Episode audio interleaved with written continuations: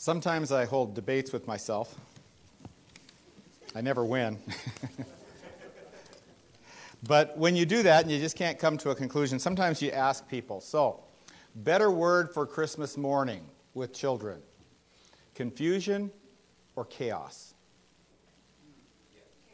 okay, how many of you had chaos or confusion in your house this morning? Yeah, I look around and most of our great candidates for that, you know, the family of nine kids or the family of six kids or the family of eight kids, they're not here today. what, what happened? I, su- I suspect something to do with chaos and or confusion. Christmas morning is a confusing time for a lot of people. And, and by the way, I, I thought here's some, here's some parenting and marital advice is, is you have that Christmas or the two or however many where you wake up and there's just the two of you, and Christmas is quiet and peaceful. And then you start having these little people run around your house, and Christmas is not quiet and peaceful. And I want to tell you, goodbye to that feeling. Just say goodbye to it. Don't waste your time because once again, someday Christmas will be quiet and peaceful, and it will feel wrong. you'll say, you'll say, what's wrong? There's something wrong with Christmas. It's too quiet. Uh, and and uh, you know, it's just because that's what we think. Well, what has this got to do with a Christmas message? Because it actually does this. Christmas is a confusing time. Uh, let's recognize how much we don't know about Christmas. You know, just, just acknowledge that for a moment. For one thing, we don't know on what day Jesus was born. I mean, Jeremy said not December 25th. Prove it. the odds are against it. The text seems to imply spring or summer because the shepherds were out watching their flocks by night. And, and, but on the other hand, their winter, yeah, I, I did a little research. Uh, on the average in Bethlehem, it snows. It does snow in Bethlehem. On the average, once in November, once in, De- no, once in December, once in January, and once in February. I don't think they have that you know, that, that, that, that we have. So, so it does get cold enough, it does happen, but so it, it probably wasn't on December 25th, but really, you know, if you think about it, the odds against you being born on your birthday were 365 to 1 right? Or 366, uh, depending on, on what year it was. Uh, it, it's, just, it's just unlikely it was Chris, uh, December 25th, but we don't know. That's, that's what we have to say is we don't know. And everybody, now and then you'll run across somebody who says, well, here was the day, and they'll start explaining why. You know, you can just tune them out, and all you hear is wah, wah, wah, wah, wah, which is all what they're saying is worth. We don't know what, what day he was born. For another, we don't know what year he was born. And people say, the automatic response is, well, wasn't that the year zero? And the answer is, there was no year zero. There was one year BC before Christ, and then there was one AD, which is Anno Domini, the year of our Lord, not the year of his birthdays, it's the year of our Lord. So it, went from 1 BC to 1 AD, and, and there's no zero there. And, and chance, and because uh, the historians tell us King Herod the Great, the one who persecuted, tried to kill the babies, died in 4 BC.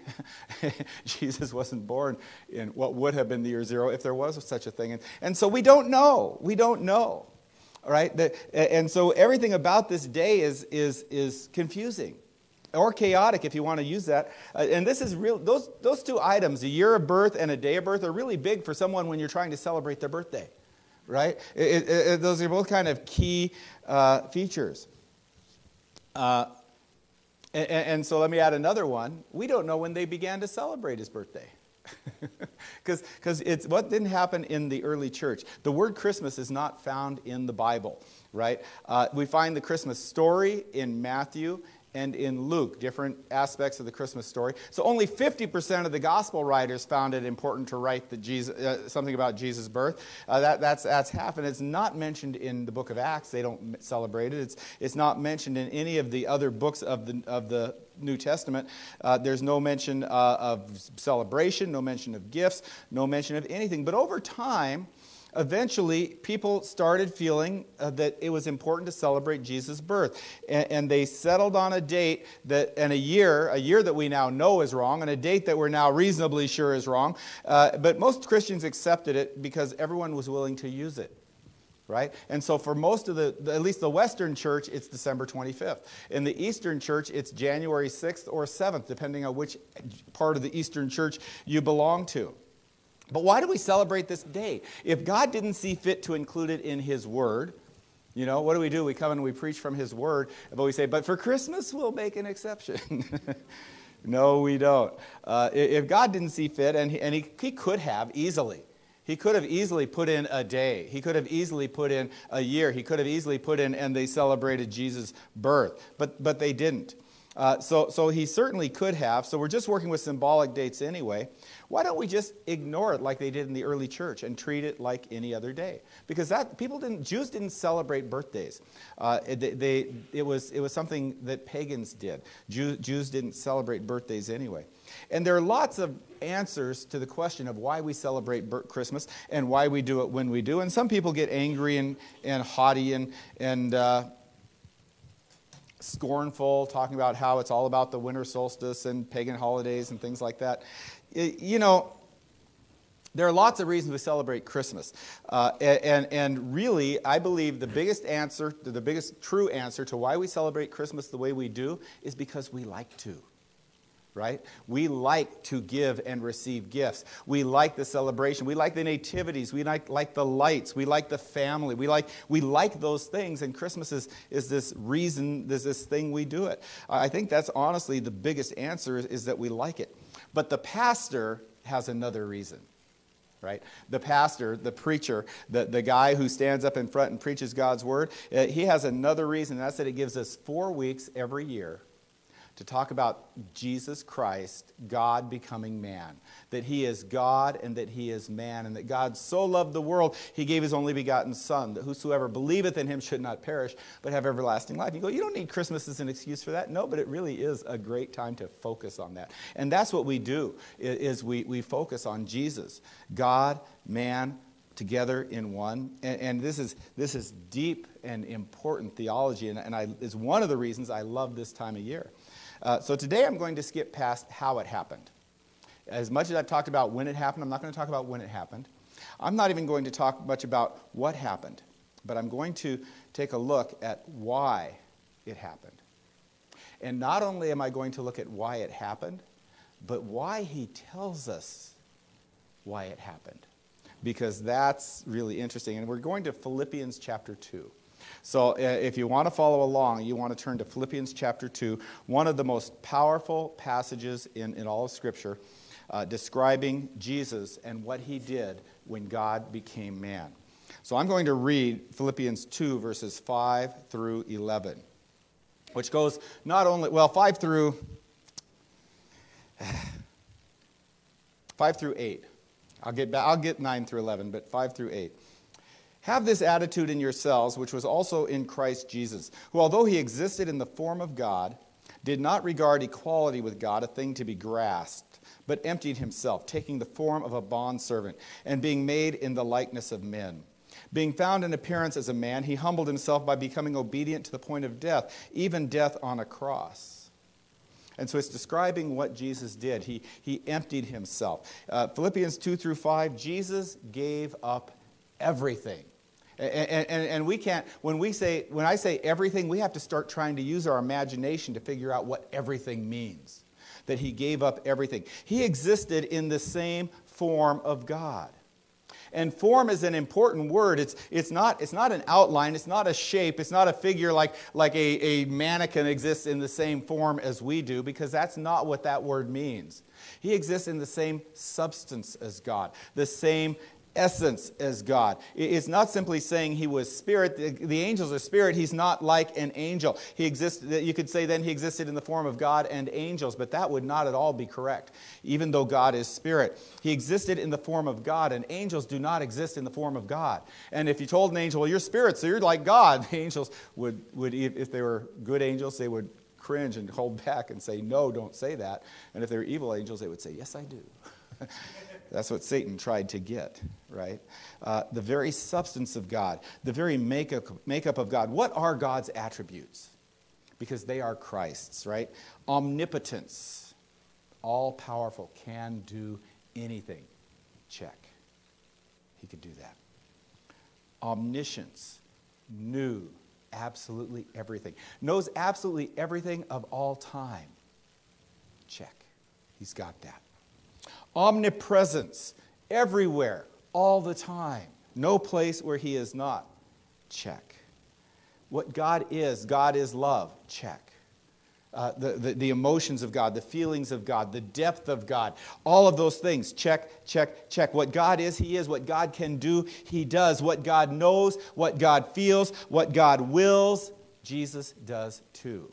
He is in everything God. He is in the form of God. What God owns, which is everything, He owns, right? You know that throne? you know, the throne of God up there where God rules for all eternity. That was his throne, ruling all eternity over everything. He was in very nature God, who he existed in the form of God. He did not consider equality with God a thing to be grasped. That's who he was, that's what he had, and that's what he left. And so, so that, that word grasp, usually when I think of grasping, I think of it in a negative way.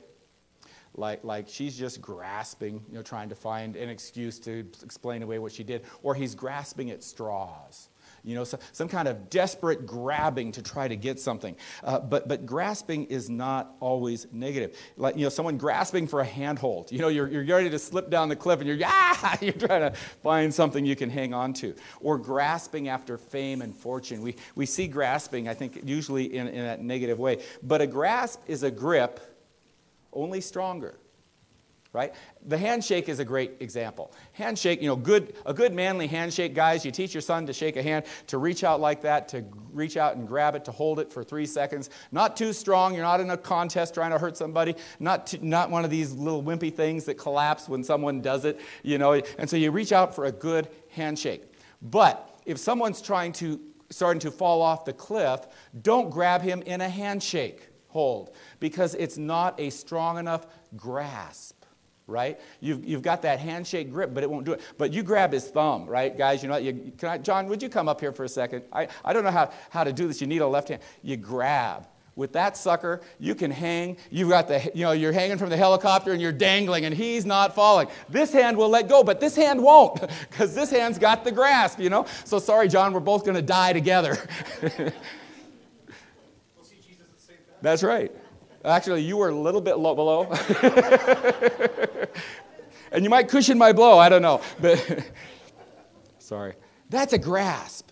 A, a, a, grasp is strong. A grasp can hold. A grasp does not have to let go, but Jesus gave it up. He did not consider equality with God something to be grasped to be held on to. He had that firm grip on it. He had a grip that nobody could break, nobody could take it away. He, that was his grasp on Godhood, and he gave it up. He did not consider equality with God something to be grasped, he was willing to let it go he intentionally let go of his grasp on God. And, and it says he emptied himself, right? This is verse uh, 7.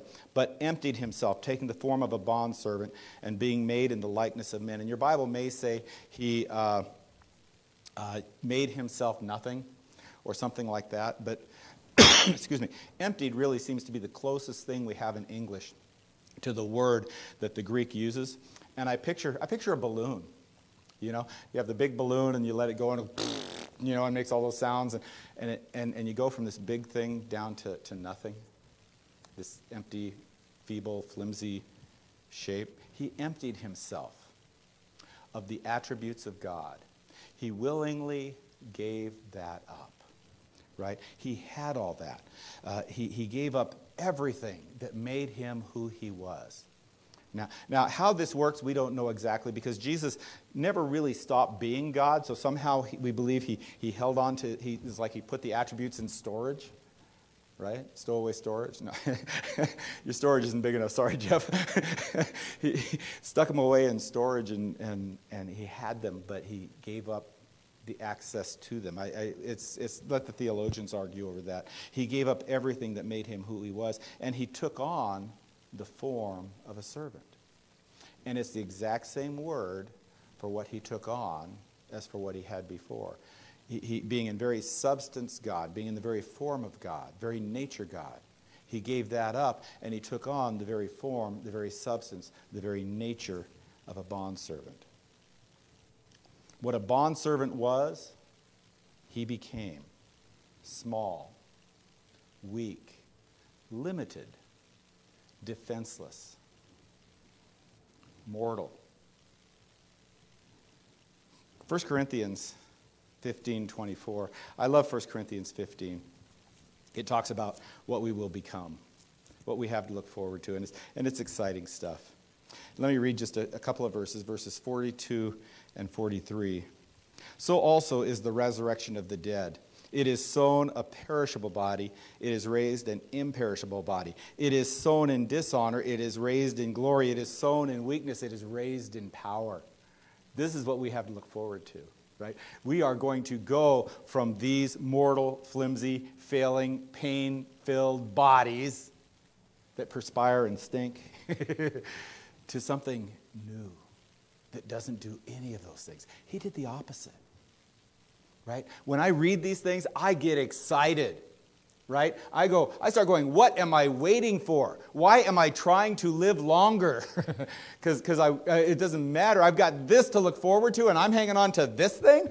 You know, it's like, who, who, do I, who am I kidding here? But, you know, for, God gave us this desire to live, and I think that's probably a good thing. But, but we, that's what we have to look forward to. It's what he gave up. Only what he gave up was so much more. Even then, we will only be a shadow, uh, have a shadow of, of what he is and what he has. Right? Jesus emptied himself of immortality and took on mortality. He, he did that for us. He had never been hungry, ever. He had never been thirsty. He had never been sick. You know, the, we never find Jesus being sick in the Bible. But I am just convinced he had all the normal things that went around. You know, I'm sure he probably had diaper rash. he probably had all the runny noses and the coughs and the colds and the hoarse voices and all those things that everybody gets. I don't know if he ever needed stitches. You know, I, I wonder about things like that. We know he never had a broken bone, so he never had that one. But he, he, he had never, never had any of those things. He had never felt physical pain. He'd never had to do any of those things.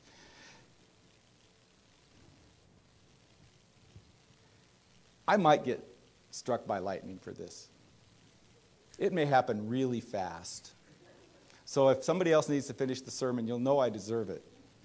But there is a part of me that finds a certain sense of satisfaction in the fact that he had to be circumcised. Take that, God. oh, I'm bad. I just, you know, that I thought about that. I thought, wow, somehow just knowing that makes me feel better. so, anyway, back to uh, something more responsible. he took on all those things. He took on all those things. And more than that, he became obedient. Because that's what a bondservant does. He obeys. I mean, let's, let's not play with words here. Do you know why your Bible says bondservant when the actual word is slave? Because it's because the word slave has such a horrible negative uh, connotation in, in America, the, the, the largest English speaking country in the world. American slavery has been described, C.S. Lewis described it this way. He said Hebrew slavery was the greatest, the, fine, the best form of slavery ever practiced. American slavery was the worst. And, and, and for good reason, slavery has a horrible connotation in our society. That, that I'm not saying it's good anywhere, but, but uh, you see what's, what's, what I'm saying. Uh, slave, a slave is someone who must obey and do what he is told. And that's what the word is. It's what the word bond servant means a servant who is bound. In other words, he's not like a servant who can say, you know, I quit. I'm going to go find another job. A bond servant can't do that. And so we found a better word, a nicer sounding word, but it means slave. And a master is not a slave. Right? A master does not obey, a master commands. Right? The master doesn't have to be told. Jesus, the master who spoke and creation obeyed by happening. who spoke the world into existence. Jesus, that master, became the slave. He became obedient unto even death. Just in case anybody thinks that's all a sham, it's all a pretext, it doesn't mean anything. He became obedient even to the point of death, death on a cross. If you don't think the cross is horrible enough, there, there's a, a, website I've been following, a, a YouTube thing called uh, Expedition Bible. And they've got one on the crucifixion. And they display some things based on bones they found with nails through them. And, and uh, this is a somber one. It, it may really, it, you, you, you thought you knew how bad crucifixion was, and you find out it's, it was worse. That's how obedient he became. The, from, from being God, he became not just a man, but a slave, obedient to death, even death on a cross. So when we talk about Christmas, this is what we're talking about God in heaven becoming man and the lowliness of man. And, and the passage goes on. That's the why. That, that's not how, that's not what, that's not where but that's why. And, the passage goes on. Uh, this is what makes Philippians 2 so, so awesome, is the passage goes on to describe the results that happen from that. Uh, give me a second to, to get back there. For this reason also, God highly exalted him and bestowed on him the name which is above every name, so that at the name of Jesus every knee will bow of those who are in heaven and on earth and under the earth, and that every tongue will confess that Jesus Christ is Lord to the glory of God the Father. And how fitting that he would get that reward and that praise. It is so well deserved. When, when we get to someday bow before Jesus in person, I don't know if you've ever really thought about that, but do you realize we will feel so privileged to be able to do that? To bow before Him in person? As opposed to, to, to bowing a head in prayer or kneeling or, uh, in prayer or anything like that, to see Him in person and bow before Him. And we won't say, oh man, I hate this. we won't say, how long is this going to last? It will be our joy. We will consider it an honor to be able to do that. Just thinking about it, it's c- exciting. But Christmas doesn't go that far. Christmas isn't about the rewards he gets, it's about uh, what he did to become man. And that's the theology of Christmas. The theology of Christmas is that the deity of God became the humanity or took on the humanity of man. And short of the cross itself, it's awesome to have communion on Christmas, short of the cross itself, it is the greatest statement of God's love that I think we find.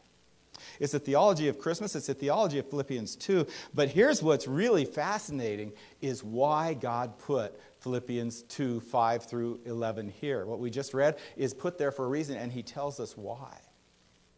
Right? Eh, eh, he, he, he, does, God doesn't give us teachings just so we'll know them. Understand something about doctrine. We, we tend to think doctrine is, is boring, and we tend to think doctrine causes people to fight and have arguments, and they come at it from this side and that side and argue doctrine. Doctrine is not given so that we can know what we believe and fight over it. Doctrine is given so that we can live according to it. Right? It is teaching that we are to live according to. And this passage, you say, well, what am I supposed to do with this? God became man. How am I supposed to apply that, Pastor? Uh, you're right, you can't do that. you, you can't do that one. But this passage is written for a stated purpose, and the stated purpose is just before what I read. Let me look at chapter verses 3, 4, and 5. Uh, Philippians chapter 2. Do nothing from selfishness or empty conceit, but with humility of mind regard one another as more important than yourselves. Do not merely look out for your own personal interests, but also have the interests of others, but also for the interests of others. Have this attitude in yourselves, which was also in Christ Jesus, who, although he existed in the form of God, did not consider it uh, uh, equality with God a thing to be grasped. And he goes on, he's, he's describing what Jesus Christ did to tell us what we're supposed to do. Treat each other as equal with ourselves. Treat each other as better than ourselves. With, with humility of mind, regard one another as more important at, than yourselves, the way Jesus did. Right? Do not merely look out for your own interests, but also for the interests of others. the way Jesus did. Have this attitude within yourselves. It was also in Christ Jesus. The attitude he reflected is what we are supposed to do. And then we get this description of what Jesus did. And what he did, we can also do. We are to give as he gave. Christmas, you know, and it's one of the great joys of, of Christmas, is it not, for, you know, parents and grandparents, uh, especially those of you who aren't either one of those things yet, you know, believe me, whether you believe it or not, seeing kids get what they want, isn't it fun seeing someone get something that you gave them? And, and, and especially when they don't go, oh, you know, oh, thank you, another pair of socks, you know. uh, when they're excited, when they, they get it and they, you, you see them respond with joy to what they, giving is fun. Giving is a blessing. Uh, we are to give as he gave. What he did, we can do. Christmas is a good day for this. But we are to give as he gave. What's that first mean? We have to get down off our thrones. Stop treating ourselves as if we are the most important thing in the world. My mom, she used to always say to me and my brother, probably to me mostly, I, I, I often look back at myself as a child and I just shake my head. You're going, wow, did I really do that? Was I really like that? She used to say, "You're God. You think you're God's gift to the earth." That was her saying. She'd give us like it was another way of saying arrogant, self-centered, you know, all those kind of things. You think you're God's gift to the earth, and I would. Me, here's what I would do with that. Hmm. and I'd start evaluating this statement, right? Isn't the world lucky to have me? We're to get down off our thrones and do what we need to do to serve others. And it might be giving money or stuff. It might be serving, as in doing things for someone. And, and as I say these things, and I, I, I, I, look at this congregation, you people that I'm preaching this to, uh, this isn't a word of, of uh, reprimand, right? Uh, because I don't think that would be appropriate. I think, I think we as a church do pretty good. Meaning, when I say we as a church, means you as individuals, because uh, we are a body made up of, of individuals who do the things. The church is only what we as a body do. I think it's a pretty generous church. You know, and, and the you know, greatest example this time of year and very Christmas organized is Operation Christmas Child with the shoe boxes that we send out. And you, you look at the amount of money that it takes to fill a box, the amount of money that it takes to, to send those boxes. Uh, and, and I think this church does a good job with things like that. Our church and mission support, I think, is uh, a good example. So many of you give so much and do so much. I want to say in Jesus' name, well done. Well done. But, you know, that has to come. There's the encouragement to continue and probably to improve. Because though we give, you know, the, the fearful thing to me, uh, the story of the widow's mite, where she put in all she had. The rich people came in and they put in what they could spare, and the widow put in her little, you know, two cents worth. And as generous as we are, I don't want to be guilty of only giving what's convenient and comfortable. Right? Uh, Christ is our example.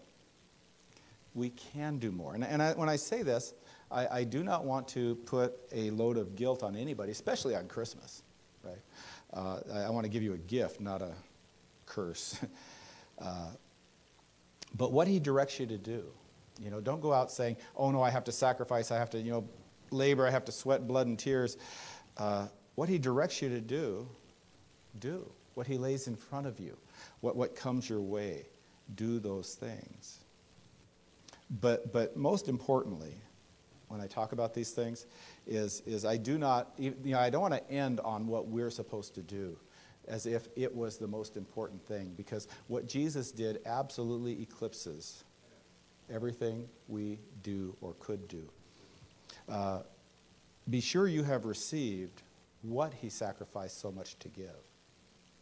Because until you receive what he came to give,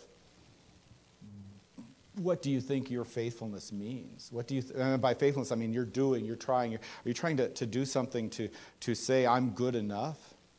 Because we are supposed to do what he did. We are supposed to give as he gave and serve as he served. Uh, but the best and most important thing we can ever, everything we do put together is just the tiniest shadow of what he did, or the tiniest spark to reflect his light. Do not be deceived into thinking that what you do is enough to take care of you. Well, I've done enough. I've given enough. You don't know how much I've given, Pastor. You don't know what I've done. And, and I'll respond by saying, in all honesty, thank you for doing it, but I don't care. At least when we're talking about you getting into heaven, I don't care because God is not impressed by the size of your gifts. He did what he did because he loves you and he wants to give you eternal life.